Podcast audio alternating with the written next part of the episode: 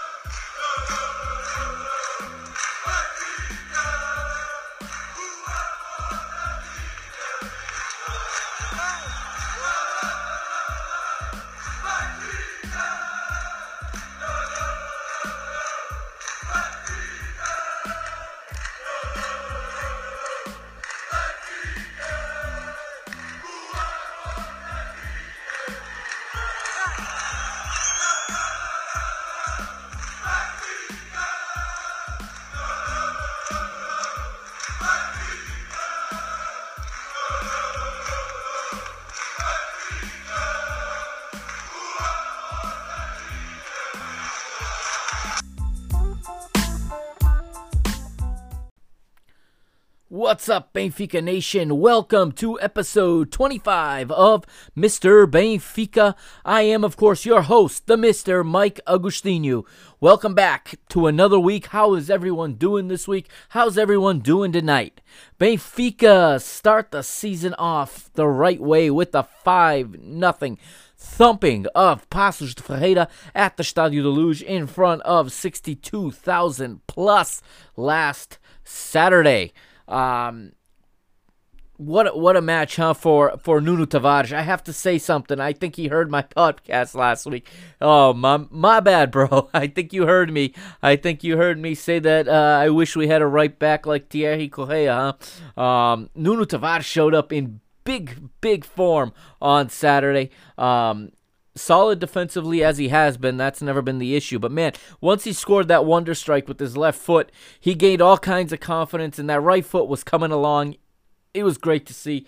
Man, we got another crack on our hands, I think. I think we got another crack the formação on our hands. Big shout out, first of all, before we start to the people I was interacting with a little bit earlier. I had, this is take two of this segment. Unfortunately, I was, uh, recording, or I thought I was recording this segment a little bit earlier on Instagram Live. Big shout out to 21, to Luis.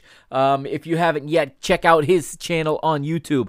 All right, it's I believe it's it's uh if you just search for 21, um, the word 20 underscore un. All right, um, it's Luis Skeda is his name. Uh, he's out in the UK, Portuguese guy. Big Benfiquista. He had an awesome show last week um, with Dylan and Mario from Benfica After 90. Um, speaking Portuguese, and that was dope. That was dope, bro. That I, I really, really enjoyed that episode. Um, never heard those guys speak Portuguese before, so that was pretty awesome. Also, shout out to my brother from another. Shout out to Brian Andrade, my cousin, my former roommate, my old teammate. All right. Uh, I also coached him a little bit. Uh, thank you for checking in, bro. Long time no talk. We got to catch up for sure. Um, also, thank you to Ruben X to the X uh, for chiming in. Um, his comments was that Benfica's five nothing was not even a game. That's true, but I think we could have been even better. I'm going to talk about it later when we break down the match, but I think that Benfica could have been even better in this match. There's still a lot to improve on this team. Let's not get carried away. Um, the results are have been good, but there's still plenty of room for improvement on this team, and um, that's the way I like it, at least. Um, that just shows how how good this team can potentially be this season. Um, just want to fill you guys in. All right. Um, there was a podcast I you know I like to, to promote the other podcasts on this show all the time. And uh, whenever I come across one that I think I want to recommend to everybody I came across that today uh, listening while I was at work. I was listening to the latest episode from O Brinco de Baptista. If you understand Portuguese go to Benfica Independent okay and get this episode. It's episode 20 excuse me, episode 12, Camisa dos, okay, is the name of the episode. And it's all about racism in football in Portugal. Um, there's a there's a segment on how it is handled in football in Brazil as well. Um, but you know, Sergio and and his co-host have a guest on the show this week. Uh, his he's a lawyer. Uh, his name is José Semedo Fernandes. Okay, and he is of Cape Verdean descent, and he talks about you know growing up in the bairros in Lisbon, um, growing up you know of color, um, Cape Verdean descent, and he talks about some of the things that, that he was called from the stands when he was just a kid playing ball, you know, playing competitively. He's federado, federated, uh, sanctioned, we'd say sanctioned football here in the United States is the term we would use, and some of the racism he encountered in his life.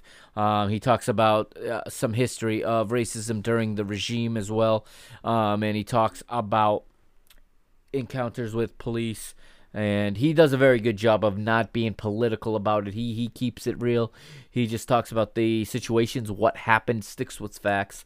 I really really enjoyed the episode. I, I learned a lot. You know, those of us that uh, were born abroad or live abroad, I think there's a you know, it's good for us to get a, a whole rounded um, account of Portugal. Okay, I love Portugal. There's no question. I hope to one day you know retire there. I'm not. I want to make my money here, and then I want to be in Portugal after that. I want to see out my last days in Foz do Arelho, there in the in you know in the the area of Caldas da Rainha, my my city that I that I love. I want to be there at the end when it's all over, and I want to obviously be there to follow Benfica around for my final years as well. Um, but but yeah, there it's a gives you a more rounded, and it's good for us to educate ourselves too on where we come from. On it's a much more diverse Portugal um, than many realize. Okay, it's a, it's a diverse culture, but there's also subcultures. There's also other um, there's other things going on that that everyone needs to be made aware of. Okay, and this episode really just was it it blew it out of the water for me. What a great episode. Um, like I said, José Smith uh, Fernandes gives a great account of his life and of what he's experienced, um, what he's heard people s- yell, not just at him, but even in the Stadio de Luz, what he's heard people yell towards certain players. And um, it needs to be acknowledged and it needs to be stamped out, okay? Of, of football, of society, um, there's just no place for it. And what I really liked, he also he he hit on some other things too. It's just not racism against um against you know Luso-Africanos against uh Portuguese people of African descent or Africans who migrated to Portugal. He also talks about the racism that people uh, have have exhibited towards the Romani people. Romani people, of course, that is the, the, the proper name for the people we call gypsies or ciganos. And uh, most notably, you know, uh, Ricardo Quaresma is, is the one that is most known from that community in Portugal. And um, he really, he really makes good points and I think regardless of where you stand on the political spectrum, I think you'll appreciate this episode and enjoy it. All right. Uh, they did a good job of keeping it very um factual, keeping it free of propaganda, keeping it free of agenda, and it just talking. It's a story of what happened. So if you if you understand Portuguese, go to Benfica Independent, get O de Batista episode 12. It's also available on Google Play. It's where I got it. It's available on Apple Podcasts, I'm pretty sure. So check it out. All right. We'll be back in just a minute with the news, okay? And tonight we got quite a bit of news to talk about. We got uh we got some some renovações, some some contract renewals. We've got some uh, loans to talk about, or a loan to talk about. We've also got the story of uh, of the week at this point, which is the UEFA Champions League. Benfica headed to pot two this year. That is, of course, because Futebol Clube do Porto are out of the Champions League, uh, and their very first hurdle, the third preliminary round um, of the Champions League. They did not even get to the playoff. I'm going to talk a little bit about what I think about that and what it means for us mostly, but also for Portuguese football. I'll hit on that a little bit. You guys know what I think about about the coefficient and about things like that, but I will hit on that briefly. But I do have a message for Porto, for their players. Okay, this is a special message for them. Okay, so I'm gonna say it in the language that they understand because, um, well, they don't understand their manager. So here it goes. Ah, escuchan, escuchan todos. Ahora que no hay Liga de Campeones, ya no hay Champions League. Nosotros vamos a tener, o vosotros van, van a tener clases de portugués todos los martes, todos los miércoles. ¿Ok? Todos los miércoles, todos los martes, clases de portugués porque nadie, nadie en ese equipo entiende cualquier cosa que dice el técnico Sergio Conceição. Sergio está gritando instrucciones todo lo partido y ustedes no, no comprenden nada. nada. Necesitan, necesitan asistir clases de portugués. Tantos años en Portugal para algunos y ni, ni una palabrita de portugués. Now, uh, if someone wants to translate that into French for Marega Manafa and for Abubakar, that would be great. Um, that's just a little bit of playing. You know, I'm just playing. Um, I respect that team. I don't like that team. I respect that team. And we are going to have a major battle on our hands when they come to Stadio de Luz next week. They're going to come in full steam ahead. They got something to prove now. Um, so we need to be ready. But that's just a little bit of playing for the Puertistas out there, okay? Um, maybe they should play some more Portuguese players. Maybe, they'd be a little bit better off. I don't know. Uh, they won the UEFA Youth League last year, and um, yeah, Fabio Silva's supposed to be better than João Felix, uh, and he's still on the bench. Uh, João Felix is already gone for 126 million. But uh, yeah, that's just a little bit of Brinca data. okay? Um, so stay right there. We got Reconquista. We're going to pay a bill and then we're going to have the news. All right, don't go anywhere. I am the Mr. Mike Agustino. Find me on Twitter at Benfica Mister. Find me on Instagram at Mr. Benfica. We will be right back here on episode 25 of Mr. Benfica. Don't move a muscle.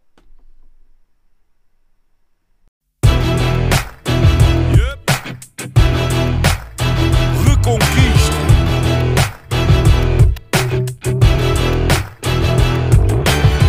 Passo a passo, o caminho é duro. Temos muita história, mas ainda mais futuro. Conto com dificuldade em cada jornada sofrida. A glória da vitória tem que ser bem nutrida. Na reconquista do que é nosso por direito. Que não fico por fazer o que podia ter sido feito. Se queres a nossa força, sabes que estamos contigo. Em casa ou fora, nós somos o eterno abrigo. Sabes que estamos contigo.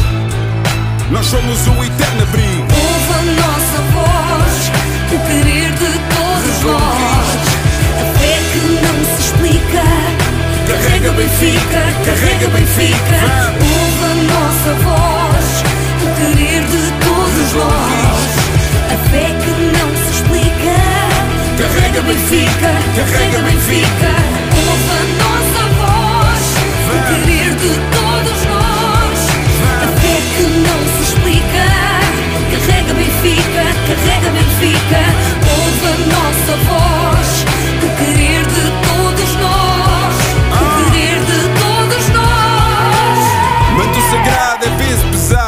Carregas sozinho, em cada esquina um vizinho. Sente o carinho do Algarve até ao Minho, o vermelho pinta a tuga e é isso o teu colinho.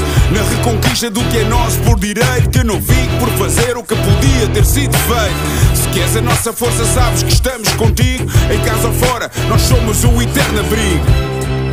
Sabes que estamos contigo, nós somos o eterno abrigo. Ouve a nossa o querer de todos nós. A fé que não se explica. Carrega Benfica, carrega Benfica. Ouve a nossa voz,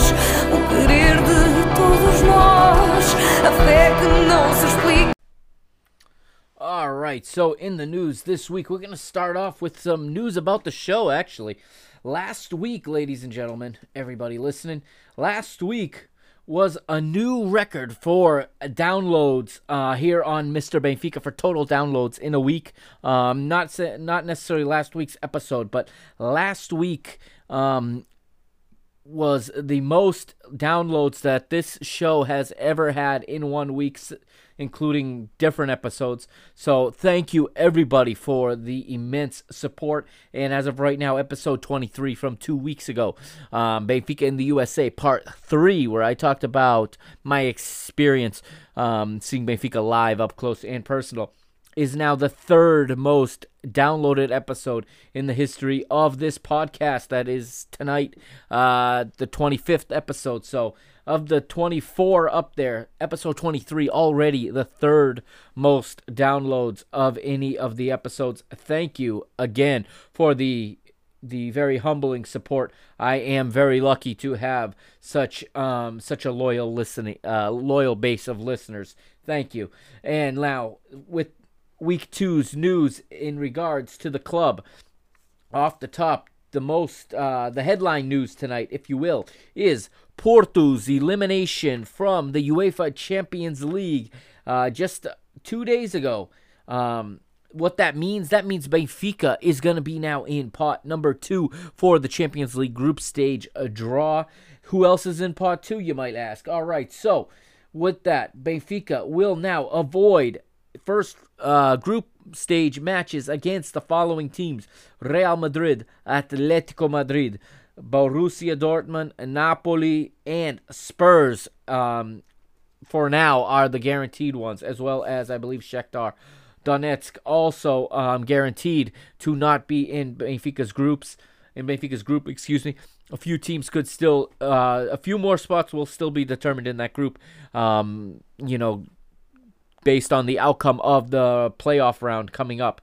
But what that does mean is one of these teams will be in Benfica's group. Here are the, the top seeds, the teams in pot one. All right, the teams in pot one are Liverpool, of course, the defending champions and holders, U- Europa League winners, Chelsea, Barcelona, Manchester City, Juventus, Bayern Munich, Paris Saint Germain, and Zenit St. Petersburg are the eight seeded teams. Which one of those teams do I want to face? Well, um, for different reasons, different teams, of course. Um, I want to. I'd like to see Benfica play against. I think drawing Chelsea would be would be a good draw because I think they're down this season. I think uh, if there was ever a good season to draw a Chelsea, this is the one. Um, with the transfer ban and an extremely unexperienced manager, he may have been a great player, but um, we would absolutely have the advantage on the touchline if we played Chelsea. Also, I think Zenit would be a great opponent only because of what everyone what's been the huge talking point the last three days now on all of the pods, on all of the uh, trio the talks, if you will, on the TV commentary shows, um, is Zenit would be big because we're in a head to head with Russia right now for coefficient points, and in order to get that extra tr- to get that third Champions League spot, um, and to get the champion automatically into the group stage, well, the champ keep the champion automatically in the group stage, I should say. Um, our head-to-heads against Russia are going to be extra important, especially with Porto already being eliminated by a Russian team and being knocked to the Europa League. I'll talk about that in a moment. What I think about that, okay? Um, but I think playing Zenit would be would be big in that respect. Um, drawing Juventus would be phenomenal. Of course, anytime you get a chance to play against Cristiano Ronaldo, that's always a great experience, always a great moment whenever he plays against Portuguese teams. And we've had a decent record against him over the years, actually. Um, Man City would be a good opponent as well, as it would mean, you know, Ederson, Cancelo, and of course Bernardo Silva returning to the Stadio da Luz. And um, although that'd be a very difficult match, I think it'd be a very special match um, if that was the way that the balls roll out. Uh, PSG is also a team I wouldn't mind seeing Benfica against. I know we've had trouble with them in the past. They're a strong team, but uh, anytime Benfica plays in Paris, Benfica is playing at home. So drawing PSG would be a extra home game, in my opinion. We'd have four home matches rather than three. That's just my opinion. Um, let's talk about the coefficient for a moment, okay? Everybody's been talking about it. Every single pundit, every single writer, every single commentator has talked about the coefficient this week. And quite frankly, I'm getting tired of being told that I'm supposed to root for Porto because they're Portuguese. Well, you heard my my little two cents on that in the last segment when I uh, recorded, you know, recorded a message in Spanish for them because, uh, well, that's how much of a Portuguese team I think they are. They're a team that happens to play in Portugal in the Portuguese league. Okay. Um, they're a club that's based in Portugal. Their supporters might be Portuguese, uh, but that team is not a Portuguese team. And again, I've said before, the coefficient is not really a big concern of mine. But if you want to talk about, if anything, um, I think Portugal is going to benefit with Portugal going into to the Europa League. To be quite honest with you, um, if you look at the way that the points are distributed, the difference between making the Champions League group stage and the Europa League group stage is only one coefficient point. All right, you get four points for being in the Champions League group stage. You get three points for being in the Europa League group stage. So you're not losing much there, but Porto are going to win a lot of games in this year's Europa League. I don't doubt it for a minute, okay? They're going to turn this thing around, okay? Yeah, I poked some fun at them a little while ago, but you want my serious opinion. Porto are going to turn this thing around. This let's not start making plans for the Marquês in August, okay? Um, they're in a little bit of a bad spell, but remember where we were one year ago, okay? Not even one year ago. Remember where we were 8 months ago. Okay? 8 months ago. All right. So let's not get carried away. Okay. They have supposedly Sergio Conceição got a vote of confidence from uh, the from the chairman, from the the president, of course, Pinto the Pinto the whatever. I'm not even gonna say his name. That's what I think of him. But anyway, um, he's given him a, a vote of confidence. Usually that's like the last the last string, the last bit of rope. Um, if things don't go their way in the next couple games if we can smash them in a week at the Stadio de Luz. I don't know. I, I, here, as a Benfiquista, if they get rid of Sergio Conceição, I'll be thrilled as a Benfiquista because I think they're a they are a better team being coached by him than by somebody else, in my opinion. I think he's the right man for that club. Um, I don't like the club. I know a lot of people don't like him personally. Uh, he may not be, you know, the best example uh, as far as behavior, but the man is a good coach. Okay, he's not been given much to work with. I'm enjoying watching this, but he is going to turn this around. Don't for one, if if, given the chance. If the club stick with Sergio Conceição, he's going to turn this thing around, okay?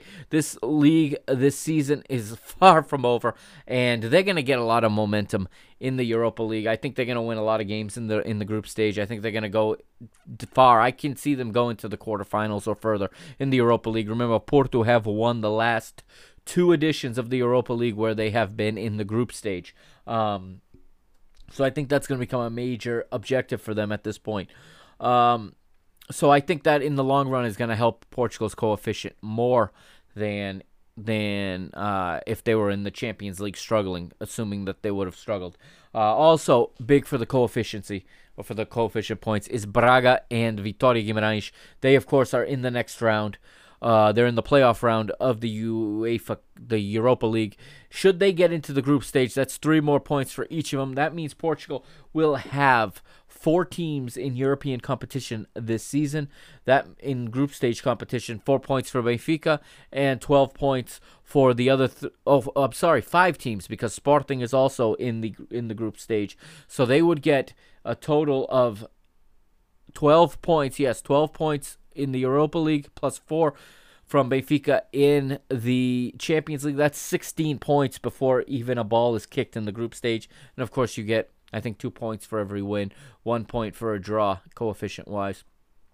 And then if you make the round of 16 in the Champions League, you get a larger amount of points than in the Europa League. But of course, as the further you go, the more points you earn. So um, I think Portugal is going to be fine as far as the coefficiency.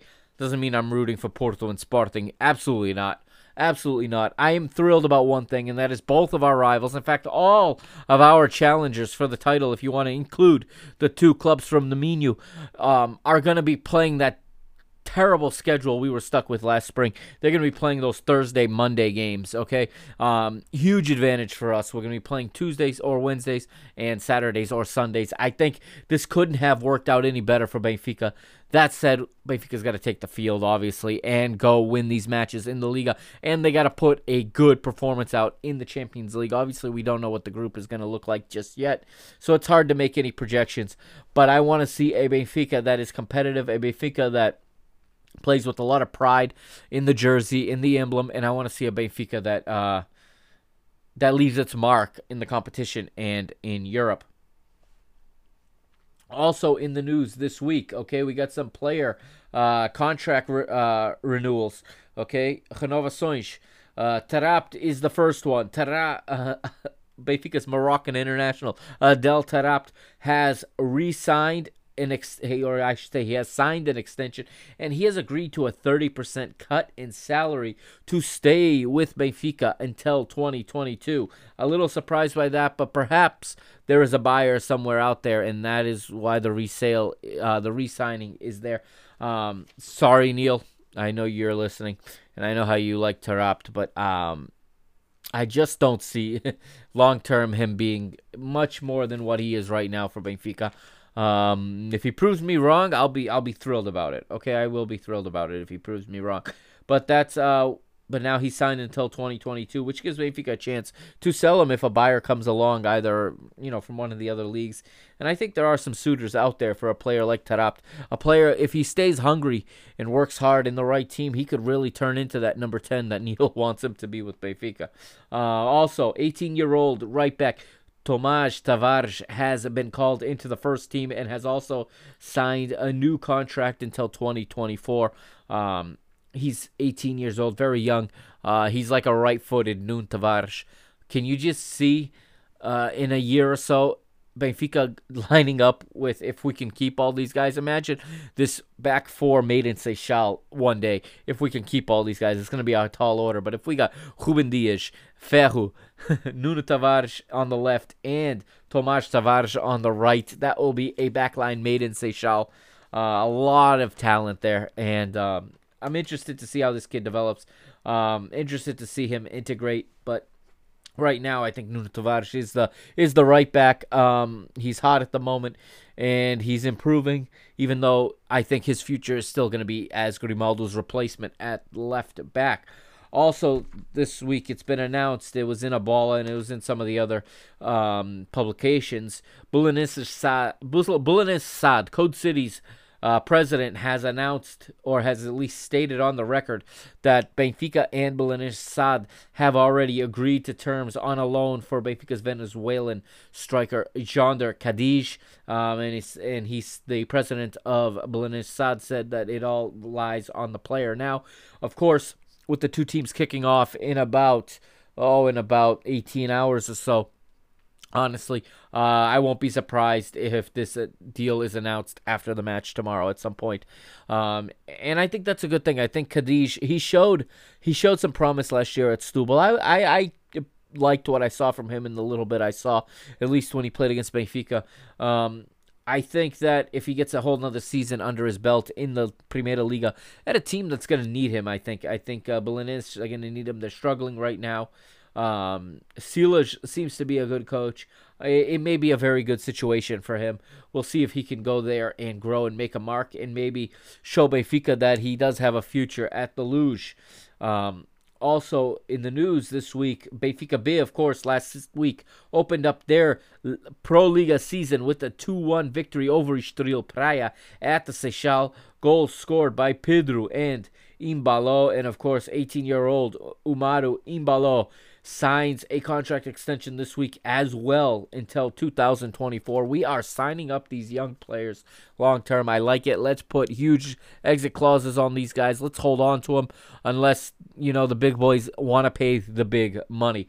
That is the news this week, all right. On the other side, we're going to hear some some audio from the from the Paços Ferreira match and then we're going to get right into a deep dive and analysis. Don't move a muscle. Of course, I am the Mr. Mike Agostino.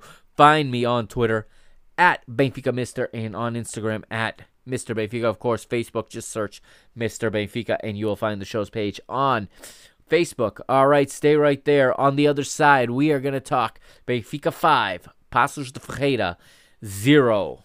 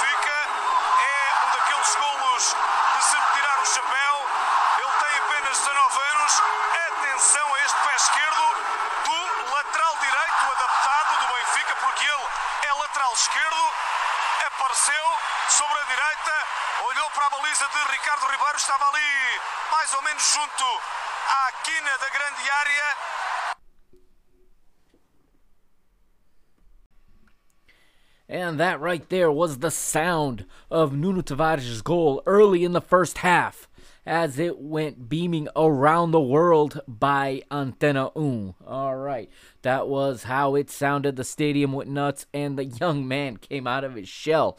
Uh, what a what a start! What a start for the young.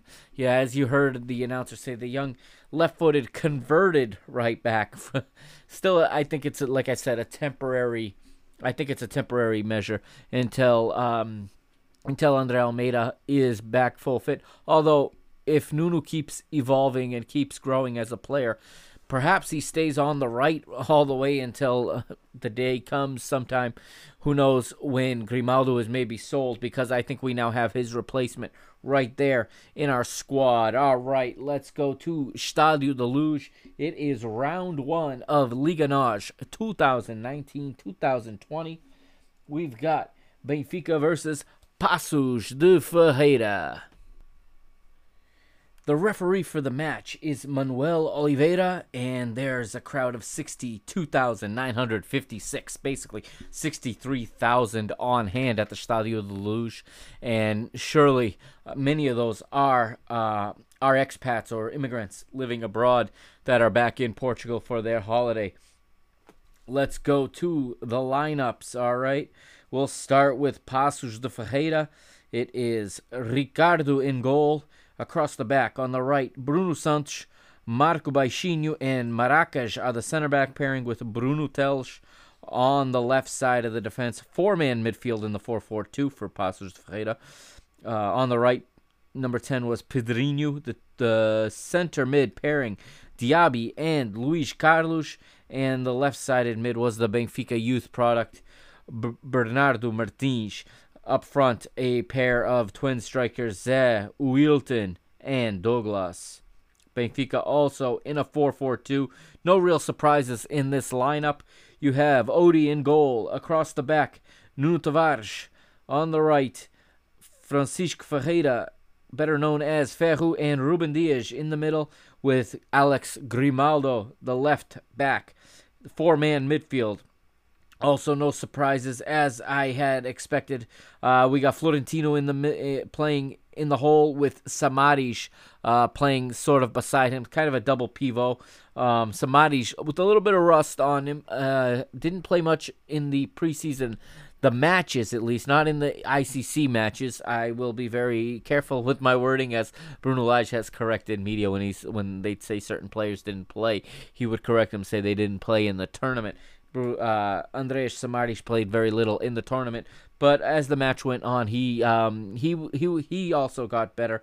Uh, of course, the wide players Pizzi on the right and Rafa Silva on the left. Um, the two men strike pairing were it was a pair of essentially twin strikers.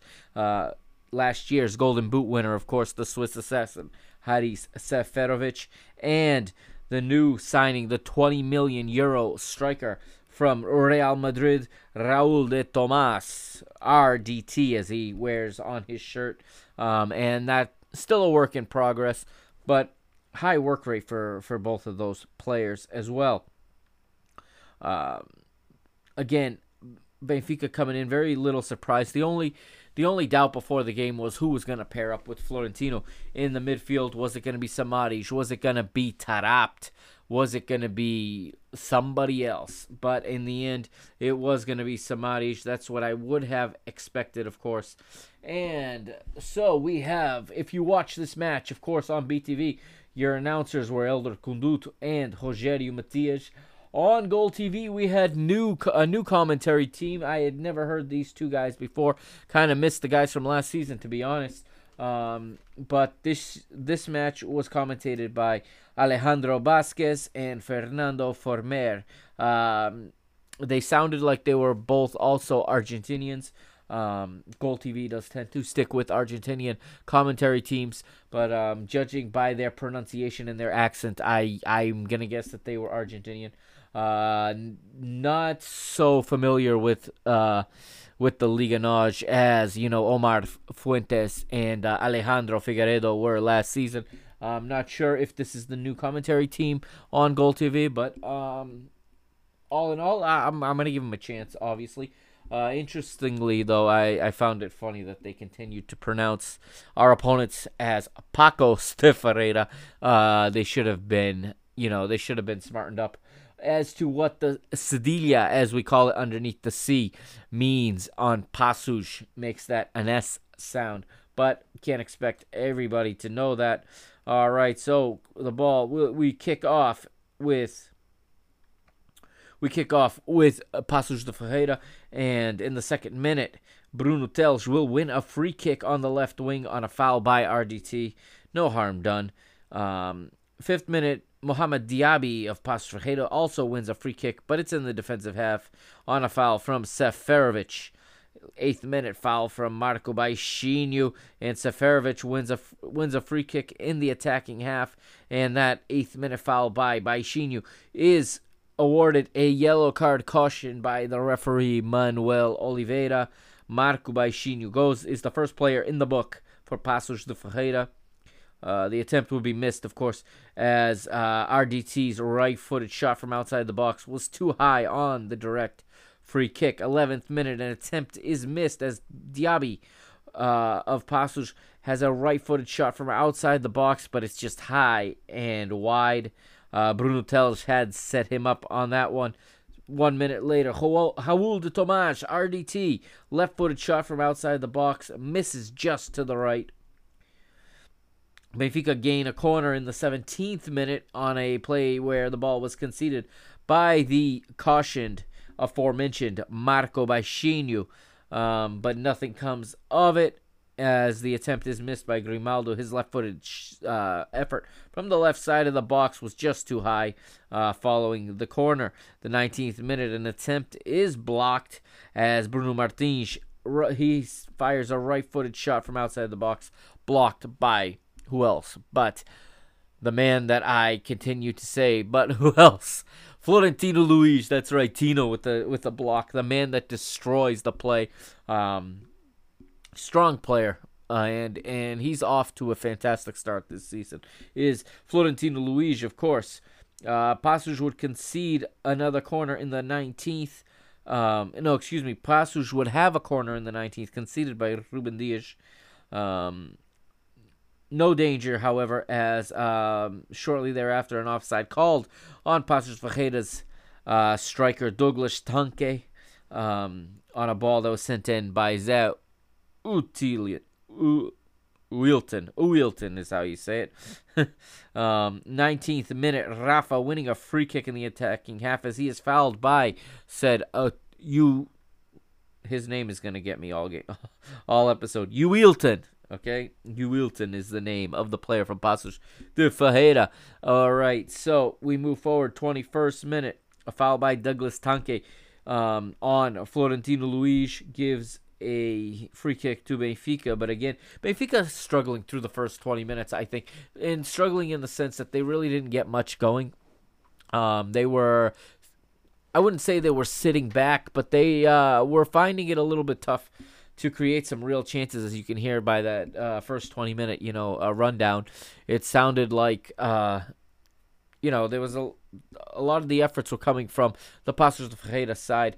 Uh, Paços with a, a pretty decent setup, but uh, Benfica um, plays this game, and you know we saw this last season with once Lage came on board. This Benfica team starts strong typically, but if they don't, you know, it's always a matter of getting that first goal. Um, once that first goal gets, they do seem to settle a little bit. They go for the second. They're not a team that just that just retreats after scoring a goal. They go for the second, and usually after the second, the floodgates open, and we would move forward now to the 23rd minute. Okay, um, Benfica would have another corner kick, and it was conceded by Marco Baixinho. Uh, the ball would come out, but in the re- in the rebuild, um, would build it down the right the right side as Pizzi, um, with his avenue to the box blocked by the organized Paços de Ferreira backline. Uh, he would slot it back to Nuno Tavares, who looked up, play, put the ball on his preferred left foot, and then fired an absolute rocket to the far post. It would, it had a wicked bend. I mean, this ball had a wicked bend. This thing went way wide and then cut back like a missile towards goal, finding the upper 90. And Nuno Tavares puts Benfica ahead in the 25th minute on an assist by who else but o rei das assistências, the king of the assists, Pizzi. Benfica 1, Paços nil. 28th minute foul by Douglas Tanque on Andreas Samaris in Benfica's defensive half, killing the attack for Paços. And 29th minute on a cross here.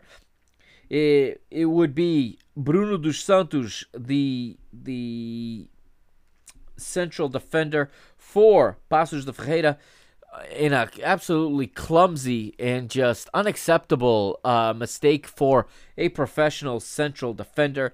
He goes up with Raul de Tomas and he gets his hand up and pu- literally punches the ball uh, without knowing anything about it. He didn't have any idea where his arms were. He had no idea where the ball was. He had his eyes closed, it looked like. And that would ultimately be a punishing uh, mistake, as Benfica would be given a penalty kick. And on the penalty kick, Pizzi would step up, and he is getting good at these penalty kicks. He's getting much calmer. I remember when he first started taking them, it was it was just nerve wracking to watch. But um, he gets up there, he does his little paradinha, his little stutter step. Um, I don't you know, it's a little bit nerve wracking also because, you know, you're just waiting for the referee to call it. But as you watch the replay, Pizzi never does come to a complete stop. Um, however, I feel like you're playing with fate with that Paradinha. Now that's that Paradinha is something I used to try to use also when I played, and because uh, I did take penalty kicks uh, at least one season of my career, I was the team's penalty shooter, and I practiced it a lot, and I did use the Paradinha myself when I played, but it was that was back in 2000, 2001, 2002. Um, the last time I took a penalty kick in a real game was I think 2004. Uh, but I did use the Paradinha, but it was not it was not called the way it is today. Um, it was a lot. There was a lot more leniency by referees now in this age of VAR. Of course, you got to be very very careful. Pizzi does do it perfectly. He plays it to his right. The goalie goes left, and Benfica are ahead 2 0. And fast forward to the 34th minute, a yellow card now to Paços Douglas Tanque. Okay, uh, Douglas is shown the yellow card for a bad foul on Alex Grimaldo, on Alejandro Grimaldo, our left back. Uh, 35th minute, B- Bernardo Martins would win a free kick on the left wing, uh, fouled, of course, by Nuno Tavares, but the attempt would be missed as Douglas would try a left footed shot from the center of the box um, but he missed to the right, and no harm done by the foul there from the young Portu- uh, the young Benfica right back or makeshift right back Nuno Tavares. 38th minute, an offside called. Two passes to Ferreira as Pedrinho tried to play a through ball to Douglas, but he was offside. Um, 42nd minute, another attempt missed by Paços. Paços in the first half, despite the scoreline, were, were creating some good opportunities for themselves. And um, here it would be Bruno dos Santos, uh, his header from the right side of the six yard box or from the small area uh, misses to the right. He had been he would have been assisted by Pedrinho, and Benfica got a little bit lucky there on that one. Uh, 43rd minute, Benfica would get a corner kick conceded by Maracas, or I should say Maracas. But the attempt was missed as Seferovic's right-footed shot from the center of the box was sky high, way over, um, following a a corner. And that that pretty much closes out the first half. As uh, nothing more to really report on in the first half.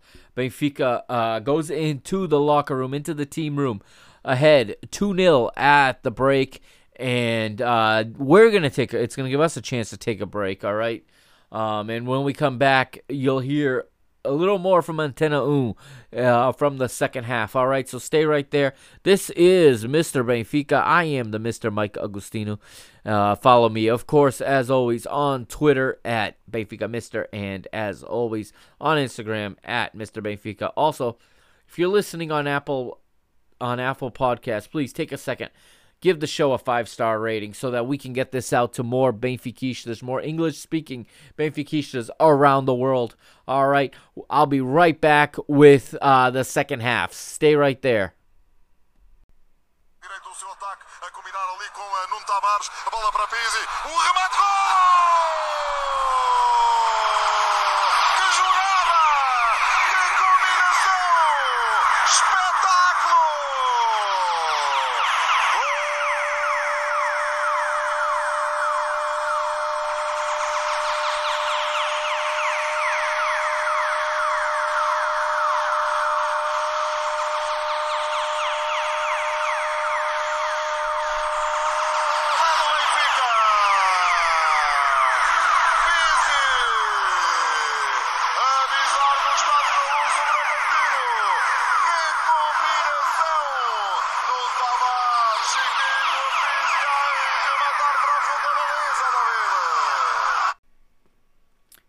You heard there was the combination for the th- the fourth goal for Benfica. Um, scored, of course, by Pizzi on an assist from Nuno Tavares, with help also from Chiquinho.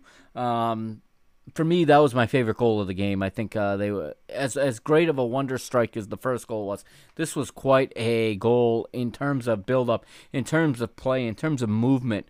Um, and uh, really, at this point, you could see that that Nuno Tavares was feeling really, really confident in this match. Uh, no substitutes to talk about at the half uh, from either team.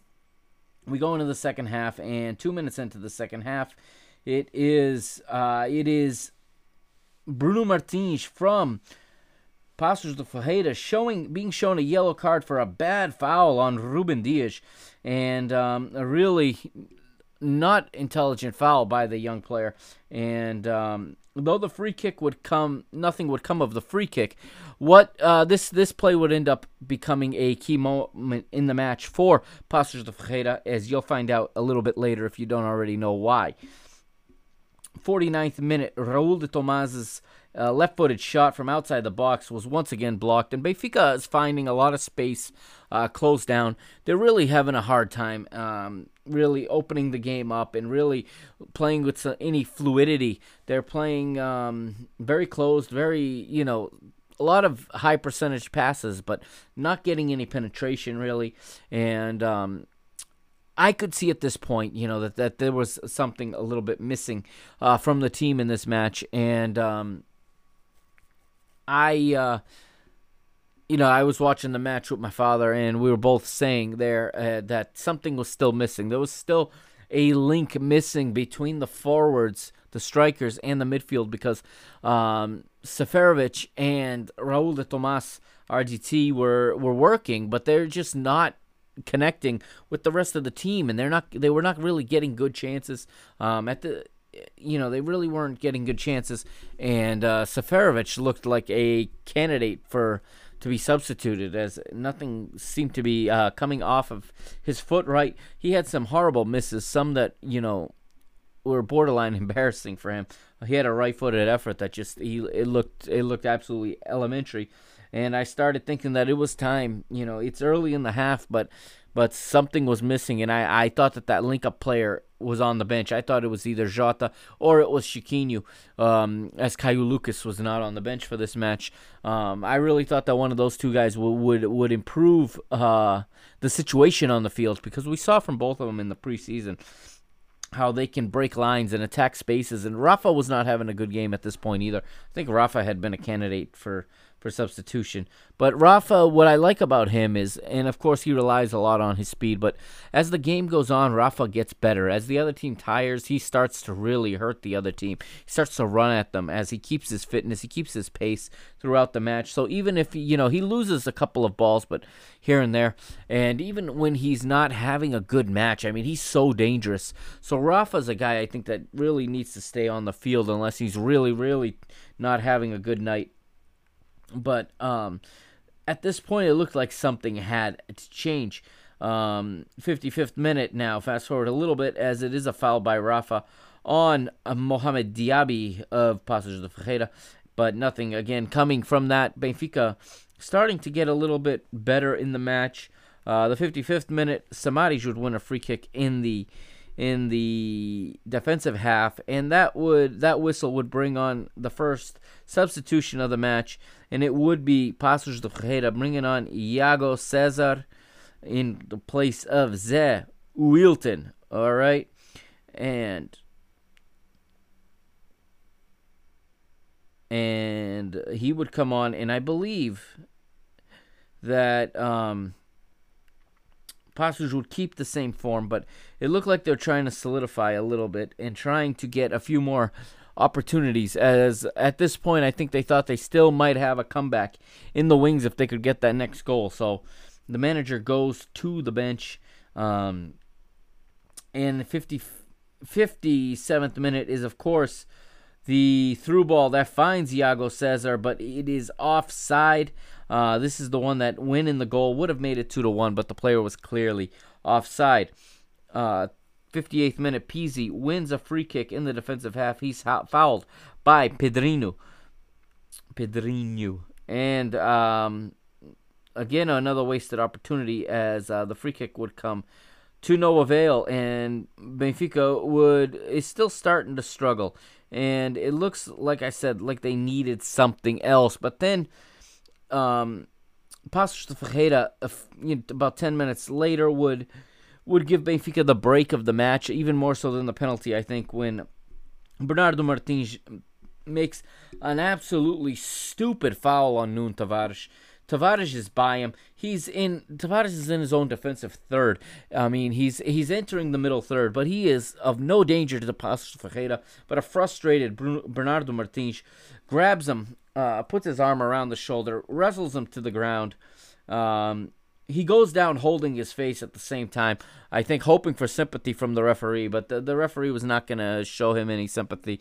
It was an absolutely stupid foul, and it's something that would drive a manager absolutely crazy. And, you know, Benfica have a history now under Bruno Lage though, when teams make stupid mistakes and they give them a chance, Benfica makes you pay badly. They have been doing that since January when Bruno Lage came on board.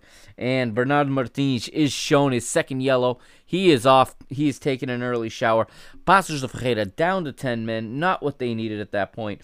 And Bruno Lage seizing the moment uh, makes, an, uh, makes a terrific uh, chess, chess match of a substitution here.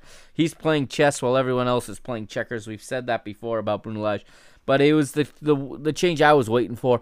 Uh, very happy about this change, even though he worked hard, and I think he's gonna be in time a very important. I think by throughout the season he's gonna be a very important part of this Benfica team. But the time was right to sub off RDT. Raul de Tomas comes off, and it is Chiquinho coming in for for Raul de Tomas, and he's playing as that link I was talking about, almost in the João Felix position or Jonas position, as it's been called already so many times this early, early this season.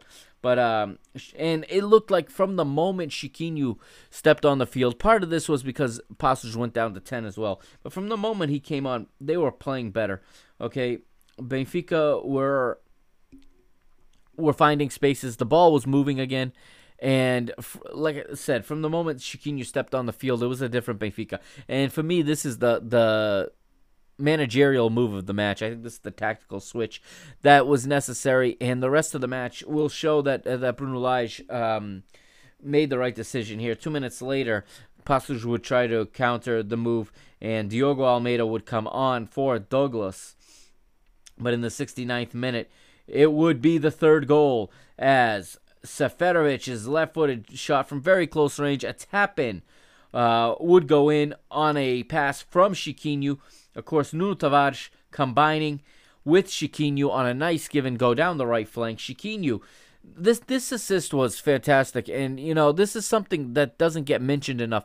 This was an absolutely difficult, difficult cross to make. Chiquinho's running full speed towards the goal line. Okay, at the maybe at the perimeter of the penalty area, okay? Running straight on to a ball that's also going towards the goal line.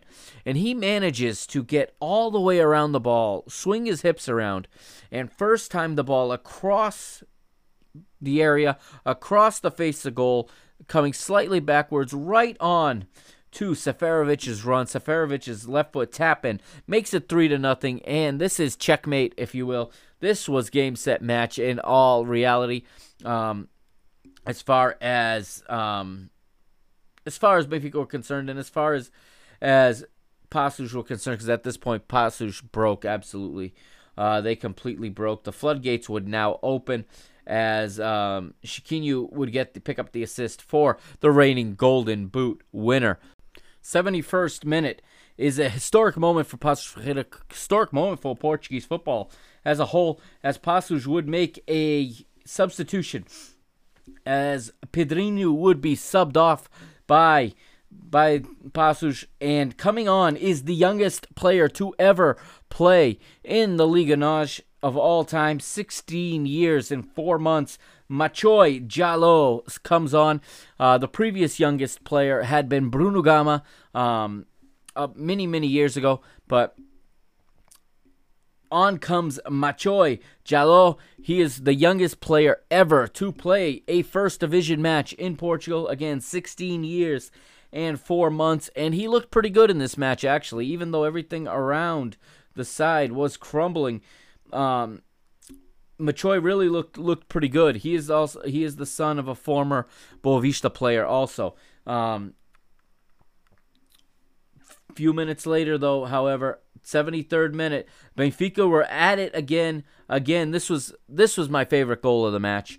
Um, it was Pizzi scoring on a right-footed effort from a very difficult angle on the right to the bottom left corner on a brilliant, brilliant ball from Nuno Tavares. Nuno Tavares chipping it over a pair of Paços de Ferreira defenders, and it, it finds its way to Pizzi, and Pizzi buries it 4 0. The Stadio de Luz erupts. There's a bit of an leave you there as uh, it's relief.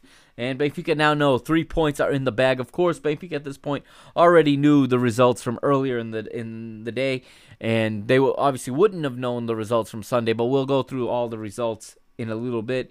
But Benfica now know that they are going to finish week, week one top of the table, um, as it is now 4 0. And it is the Benfica that we love to see, the Benfica that scores goals. As uh, Pizzi early on, starting the season like he did last year, two goals right off the bat. Remember last year, he began the season with a hat trick against Vitória Guimarães. And this season, he scored. He begins with two goals. In the 77th minute, um, Bruno Lage would again go to the bench as Jota would come on, replacing Rafa. Rafa puts in a decent effort, even when he's not at his best. He still works very hard, puts out a lot of effort, creates a lot of opportunities. Very, um, very shows the depth that Benfica have because Jota's also a hungry young player that can do a lot of the things that Rafa can do. Um, Jota also a very very talented dribbler, and we saw in the preseason he's also matured quite a bit, and he has learned a little bit better how to use that dribble and how to not use the dribble when not necessary. Um, also in the 77th minute, it was a double substitution. Off came uh, off came the Greek international Andreas Samaris, his first significant minutes of the season, 77 minutes in for the Greek, and the midfielder would be replaced by a striker, um, as it would be the debut of Benfica's new 17 million pound striker, Carlos Vinicius. The Brazilian would step onto the Stadio de Luz. He'd already scored a goal in the Stadio de Luz last season at the same goal that at the same end that Benfica were attacking at this point in the match. Of course, last season he was wearing the green and white vertical stripes of Rio Ave before going on loan in the second half of the season to Monaco. Um, but but he's now Benfica's player, and he comes on um, as Chiquinho drops into the midfield to play more of a central midfield role. 80th minute, Iago Cesar of Paços Ferreira winning a free kick on a foul from Grimaldo. Um, that was handled easily by Odie. Odie was m- mostly a, a spectator um, in this one. Not so much. He didn't see as much work as he did, obviously, in the Super Cup against Sporting the previous week. In the 81st minute, an attempt is saved as Jota's left footed shot from the left side of the box um, is saved in the bottom left corner by Ricardo, and it was a pass that was fed to him by Carlos Vinicius. 83rd minute, though, Benfica would find the back of the net once again. Some nice play again on that right side, and this time Nuno Tavares was not playing around. Um, he wasn't trying to put it on his left foot. He he looks up, he sees the opening, and he just hammers a right-footed cross along the ground on a curve right into the stride of Carlos Vinicius, and the Brazilian scores within a few minutes of stepping onto the pitch. He scores for the first time as a Benfica player, and he scores at the same end that he scored at last season as a member of Rio Ave. 5 0 to Benfica now. The Luzinhas come out, uh, much to the dismay of some of the hardcores, but Benfica fans celebrating, singing and Benfica sees this one out at this point, and the match ends 5 0 in favor of the Glorioso. On now to the player ratings, courtesy of goalpoint.pt, of course. Let's start with Paços de Ferreira. Uh, their ratings are obviously not going to be the best as they just got hammered 5 to 0 and had a hard time, especially in the second half. Their best player, though, was Diaby with the 5.9. Uh, Ricardo Ribeiro, the goalkeeper, 4.3. Across the back, Bruno Teles, 4.6. Maracás, 5.3. Baixinho, 4.1. Bruno Santos, 4.2. Vilton, 5.1. Pedrinho, 4.9. Diaby, 5.9. Like I said, their best player. Luis Carlos, 4.6. And Bernardo Martins, 4.8. Diego Tanque, 4.5. Um, the substitutes also. Machoy had a 5.0, Diogo a 4.5, and Iago 4.7. And now for Benfica, their ratings in this match. We have here in goal Vlachodimos with a 5.2. Not a lot of work to do. Um, Nuno Tavares with an 8.2. He was my man of the match. Goal point had him second. Um, but for me, he was my man of the match, especially uh, after, you know, I've been harping for three weeks about his shortcomings as a right sided player. I, again, I never said it was his fault. I think he's going to be a brilliant left sided defender, left wing back, but really starting to grow. And he just had a great, a great night, starting with his first goal in the Liga NOS. 8.2 again for Nuno Tavares. Central defenders Ruben Dias 6.5, Ferro 5.0. Ferro was was one of the lower markings for the entire Benfica team. Grimaldo 6.0, Rafa 5.2, Samaris 5.6, Florentino 5.3, Seferovic 6.0, de, Raul de Tomas RDT 4.9, while Pizzi puts in another man of the match performance. That's the second of the season already. He was the man of the match in the Super Cup, and now once again the man of the match here in round one of the Liga NOS. 8.6 for Pizzi, two goals and an assist. Chiquinho off the bench with a 5.9, and Carlos Vinicius off the bench with a 6.8. Uh, some statistics we got crosses for were 17-5 in favor of Benfica, corners 10 to 3 in favor of Benfica. Uh, duels won 42-41 for Benfica. That was a close statistic. The duels were very were very tight. Fouls committed 15 by Benfica and 11 by Paços de Ferreira. Offside zero times. Benfica offside not a single time in this match. That's a rare thing. And five times for uh, Paços de Ferreira. And of course, my the the statistic I mock openly pretty often. Um, the ball possession in this one again without any context. Benfica 63% to 37. I think Benfica territory wise as soon as the second half in the second half at least really uh, dominated territorially and that would be um, that would bring some more context to of course the possession numbers of and let's continue on and get a few more statistics here as we look at the man of the match, who is Pizzi, of course. I'm looking at the heat map here, and he really covered the whole right side of the field. Uh, that's really where he got a lot of a lot of his work done, like he normally does, starting wide on the on the right side and then coming inside. Really hard for thus far for opponents to deal with that. Uh, two goals, one ass- uh, one assist, of course. Um, he gave five passes for a shot, cinco passes they say passes para finaliz- finalização, meaning for you know shots. Um, a seventy percent pass efficiency, eight out of four, uh, eight out of four. I should say four out of eight for long passes. So he attempted eight long passes. Four were on point, and he was two for three in dribbles, um, successive dribbles, and he recovered possession five times. Of course, again, he is the man of the match. All right, let's go now to some words from Bruno Lage. Take it away, Bruno Lage. Boa noite, Luís Costa Branco, BTV. Uh, fiquei com a ideia, não sei se uh, correta ou não, eventualmente incorreta, queria que me confirmasse isso.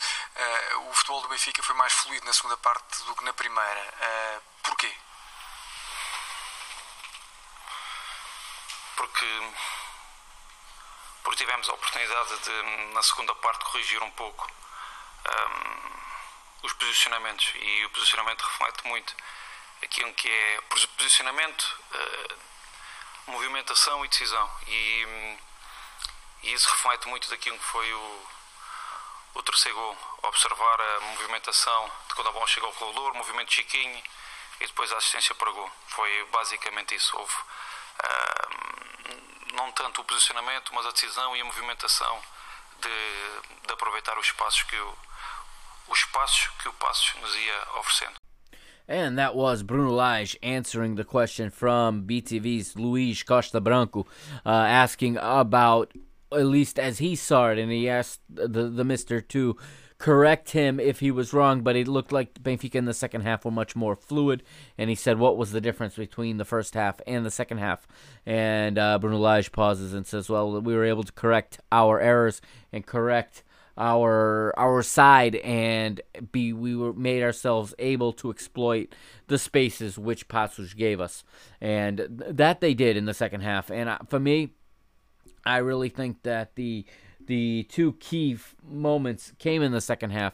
Yes the penalty was crucial as well but I think what really took the game and what allowed Benfica to to go for the kill and to step on the head of the snake and to knockout Paços de Ferreira, if you will, if you use a boxing analogy, was the the short couple of minutes span there between Bernardo Martins being sent off and Chiquinho coming into the match and providing that much needed link between the midfield and the attack.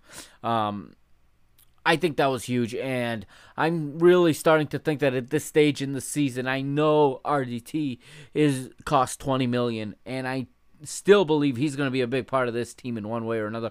But I think for this next match coming up la- later on today, now as it's now past midnight here on the east coast of the United States, um, It is now Saturday, August the 17th. So later tonight, when Benfica go to the Jamor to take on Belenenses, I would like to see Chiquinho in the starting lineup. I'd like to see what he could do in that João Felix slash Jonas position um, and see if he doesn't link up better with Seferovic. I mean, there has to be rotation in the squad. Okay, uh, there's going to be a lot of matches. We go into September. There's going to be Champions League. There'll be an international break. Guys are going to come back at different times.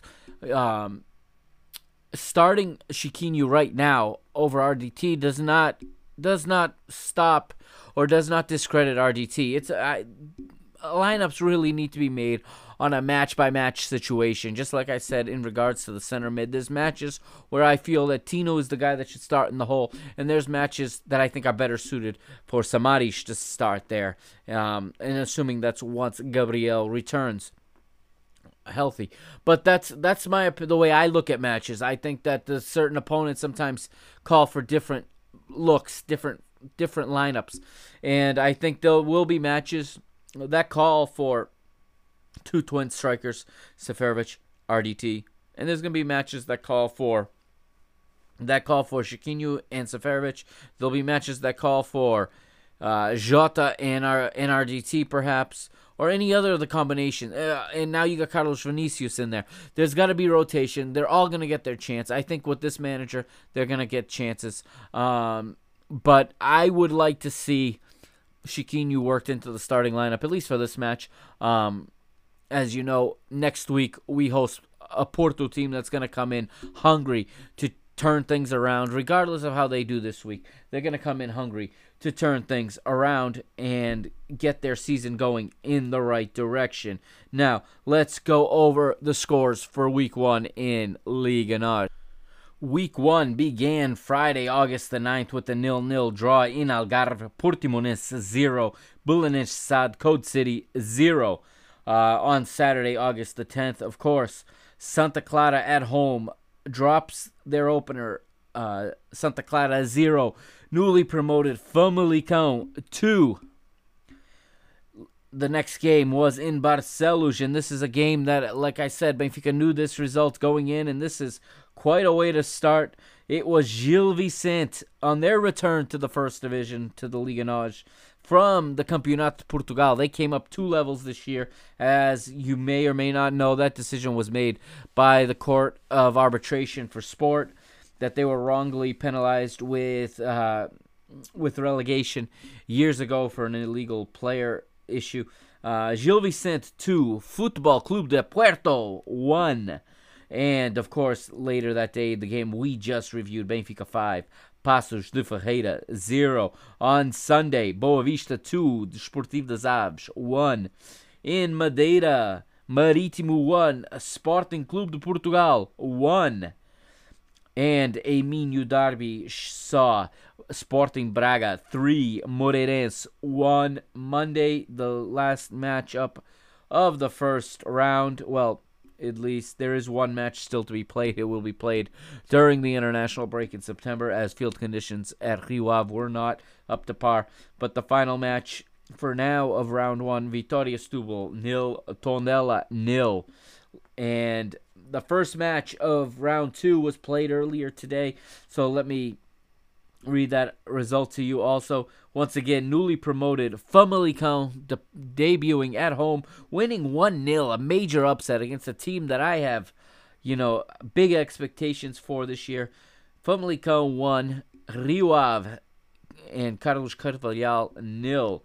A surprise, shocking result. Let's go to the table. So, of course, with two matches, Famalicão are top of the table tonight, six points three goal difference, while Benfica are second on three points with a five goal difference.